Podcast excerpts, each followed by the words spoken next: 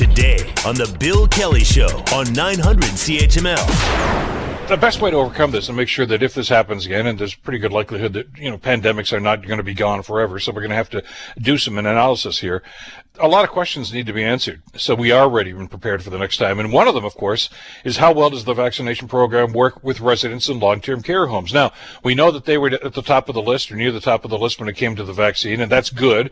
Uh, we know how terrible uh, the last year has been for the residents and staff, frankly, in long-term care. So a study was well worthwhile and something that I was hoping the government was going to do sooner than later. And they made the announcement earlier.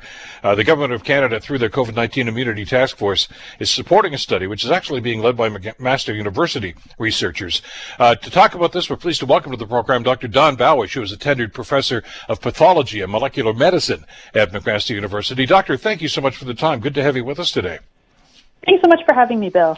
Uh, it's, it, as I mentioned in the preamble, this is so important. I mean, we have been focused uh, on long-term care. It's been a, a, very, very traumatic situation for everybody involved, uh, residents, staff, family members, and, and everyone else. Uh, and we were so pleased to know that the vaccine program started to roll out. But uh, putting the, uh, the, the vaccine in the arm is one thing, but tracking it and seeing just how effective it's going to be is a key part of this, isn't it? Absolutely. So one of the features of being somebody who lives in old, uh, in long-term care is that they're older, they're on a lot of medications, many of which suppress the immune system, and they're often frail. And the process of being frail actually really changes your immune response. So we know in general, people who are in long-term care don't respond as well to vaccines as younger people. And in this pandemic, this is problematic for two reasons. One, it means that somebody who's been vaccinated might not be fully protected and so might still get infections. And in fact, we've actually seen outbreaks in long-term care facilities in fully vaccinated residents. Um, two, we don't understand the longevity. Older adults sometimes lose their antibodies quicker than younger people, so we need to understand do they need a booster?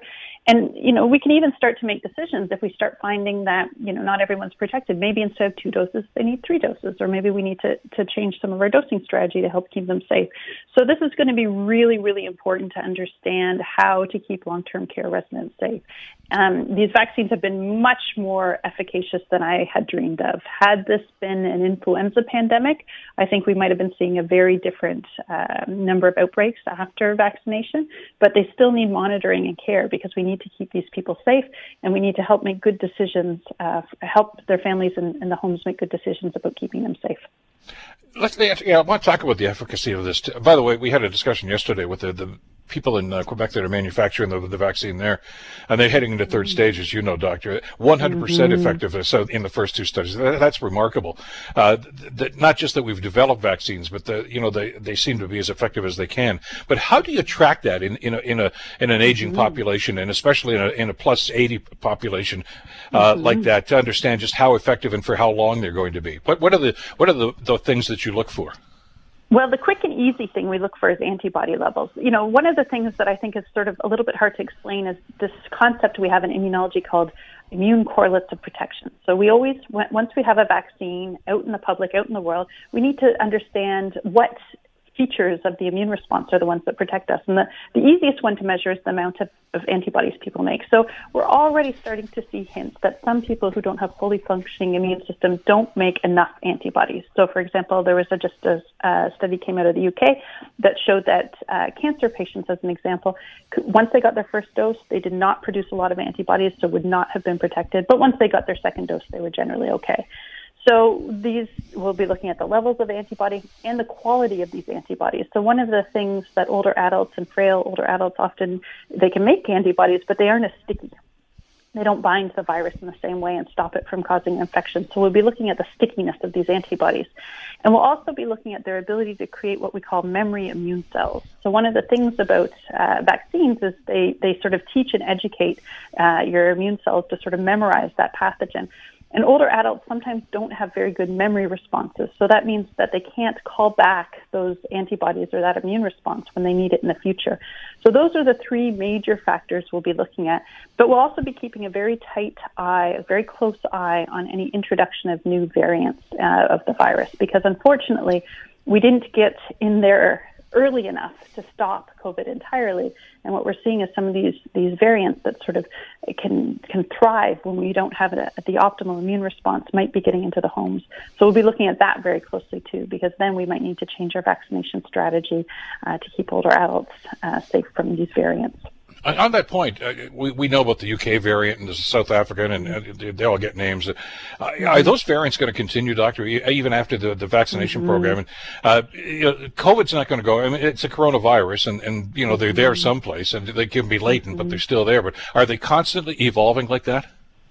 Yeah, you have to imagine from the virus's viewpoint, this is do or die. If they don't find a way to evade, you know, a fully vaccinated population, then it's it's die. And so this is where Darwinian evolution comes into play, just like anything else. So these viruses are going to be adapting so that they can survive and be passed on. And this is just speaks to the importance of getting the whole world vaccinated, right? You can imagine we have entire continents that have barely seen a dose of vaccine.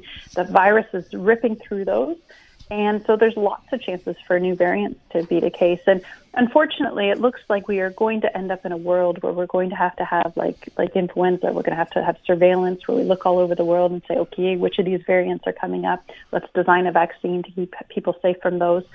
And uh, unless we come in with a really heavy hammer and knock out this, this virus everywhere so that there's no virus to mutate and become a variant, we're looking at a long, long haul.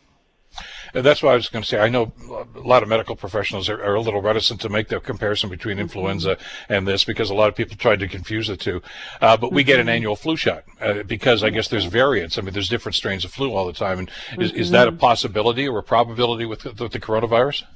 Yeah, you know, at the beginning of the pandemic, I was a little bit optimistic that it wouldn't that we wouldn't have these variants because this virus doesn't mutate very quickly. The influenza virus is a fast mutator, so it's always hard to get on top of that. And we were all sort of optimistic because in general, coronaviruses aren't good mutators, so they they have a hard time making variants. But uh, like you said, there are some coronaviruses that cause common colds, and and they adapted to evade human immune systems very similar to the way this one is. And so, so now it does look like we're going to have to really keep top on top of these variants. And we're already seeing that, you know, some of the vaccines that work so well with the original strain work a little bit less well with the variant. So they're going to have to be tweaked to deal with those as well. But honestly, the best thing we could do is go in with a heavy hammer and try to get the viral load as low as possible. These variants are a one in hundreds of millions of chance. So if there's no virus, uh, the chance becomes even lower. So we need to be super aggressive with our vaccinations right now. You're talking about the, the environment within the, the homes themselves, and, and, and, mm-hmm. and, just, I guess, by definition, as you mentioned, Doctor, an awful lot of the residents in these places are on various medications. Yeah. Uh, does that have any impact at all on the efficacy of the vaccine? The fact, I mean, if I go and get a prescription, I, my pharmacist says, "Hey, you're taking this. Uh, you better be careful of that. You better, you know." They, in other words, they they they're mm-hmm. checking all this stuff. Uh, we don't have that capability. But uh, have you found so far that uh, that there's a concern about uh, some medication that they might be on, which could a- actually impact the efficacy of the virus of the vaccine? Yeah, this is a really important question because to have a response to a vaccine, you have to have a strong immune response. So anything that suppresses your immune response is a little bit problematic. Now, the good news is that these vaccines are very good for, for example, if you're taking like ibuprofen or over the dose aspirin or things like that, those uh, have no effect on vaccine efficacy. So there's no wor- reason to worry about most medications. But unfortunately, when you do a clinical trial, you don't include people who have suppressed immune systems in them. So we're really missing data for people who have, um, you know, rheumatoid arthritis or autoimmune conditions and have to be on really powerful immunosuppressants. And certainly, our long-term care residents often are on those kinds of of drugs. So if there's anyone who's going to be unable to mount a strong immune response to these vaccines, it will likely be those people. And those are the ones we're going to be keeping a really careful eye on. Like I said, we'll look at their ability to mount a response quickly, but also to keep that response because you need a healthy immune response to keep to keep those antibodies in your system for a really long time. And so those are the people I have my eye on as the ones who I, I worry are going to be the most vulnerable to infection what do you do in a situation like that? I, I, I know we're kind of drifting a little bit, but I get a lot of questions every time an expert like yourself comes on, and I get all these emails. Well, do, ask her about this, or go. Uh, if somebody with an autoimmune disease, essentially by definition, that means your body is fighting itself, uh, and, and you know, which is why you have the, you know, the antibody suppressants oftentimes in the medication. Uh, does that suppress the vaccine's efficacy? Uh, we just addressed that, but uh, I mean do the do you err on the side of caution and say don't get the vaccine, or do you just try to track it and and, uh, and see exactly just what you can do? I mean, the variants on within the vaccine, if, if there's an option for them in, in there, but mm. it, it just seems as if they're you know they're, they're up against a brick wall here when it comes to yeah. just how effective it's going to be. So in general, a little bit of an immune response is better than no immune response. So even if somebody who is on one of these drugs were to get the vaccine, the concern would be that they wouldn't be, you know, have a perfect uh, immune response, but they'd still probably have some immune response. And we, we know that even if you don't have a full, total, strong antibody response as a young, healthy person would, those antibodies you do generate might be enough to keep you out of the hospital or they might be enough to keep you from dying. So in general, unless there's um, there's it gets a little bit complicated because different classes of vaccines we have different recommendations for. As an example, we don't uh, generally uh, recommend um, the AstraZeneca vaccine to people who are uh, immunocompromised, but we believe that the Pfizer and Moderna are really good choices for them.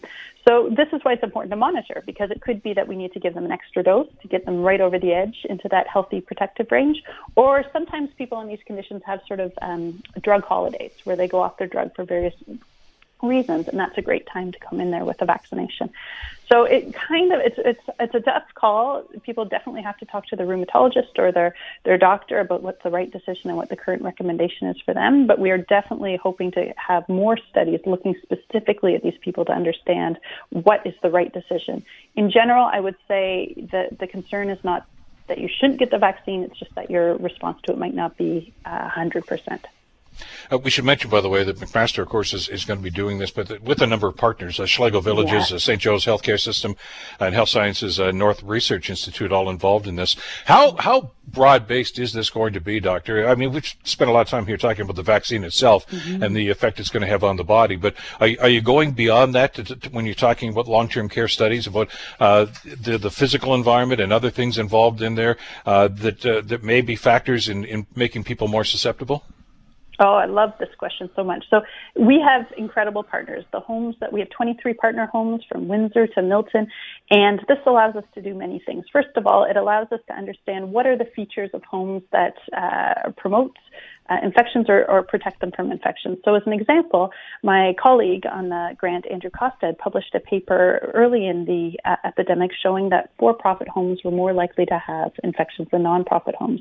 We also knew that if you have four people in a room, that's that's a recipe for disaster. And so, by feeding this information back to the Ministry of Health and other policymakers, we were able to uh, recommend that fewer people per room can stop infection spreading.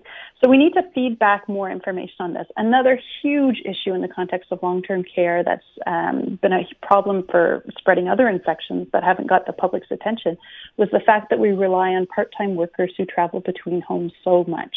These people are often underpaid. Um, they don't have paid sick days. So, and because they're sort of eking out a wage based on multiple part-time jobs, they'll, they'll go even if they have, or they might work even if they have symptoms. And of course, with this infection, you can spread it even if you don't have symptoms. So, locking down and stopping uh, people going between homes is a really important infectious disease control mechanism. So, there's actually two factors to this study. The one is understanding the facility factors that make someone uh, susceptible or vulnerable, but and then studying their individual immune factors. And we're hoping that by feeding this information back to our partners, they can help make good decisions. A simple example would be if we were to look at the antibody responses of three residents and we found that two uh, had we thought would be protected from infection and one might still be vulnerable you might put them in a room together because the chance of those those two protected people won't be able to spread the infection or, or less likely to spread the infection. But you certainly wouldn't put three vulnerable people in a room together. That would be a recipe for disaster. So by feeding them back this information, we're hoping to be able to stop these infections. And as well, we're also doing saliva based testing of all the essential visitors, the staff, the residents themselves, so that we're hoping to find the virus quickly, even in people who don't have symptoms, and prevent infections that way.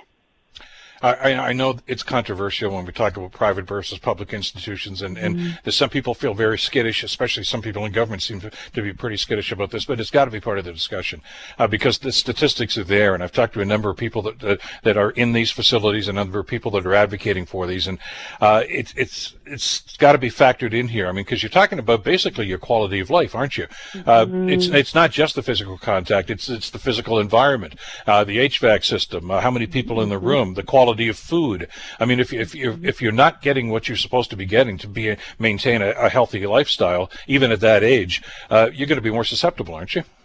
Especially at that age, you know, it's so important like you said, diet incredibly important for keeping older adults healthy. And unfortunately, sometimes that's the first thing to, to go in some of these facilities. And also the social contact. You know, people yeah.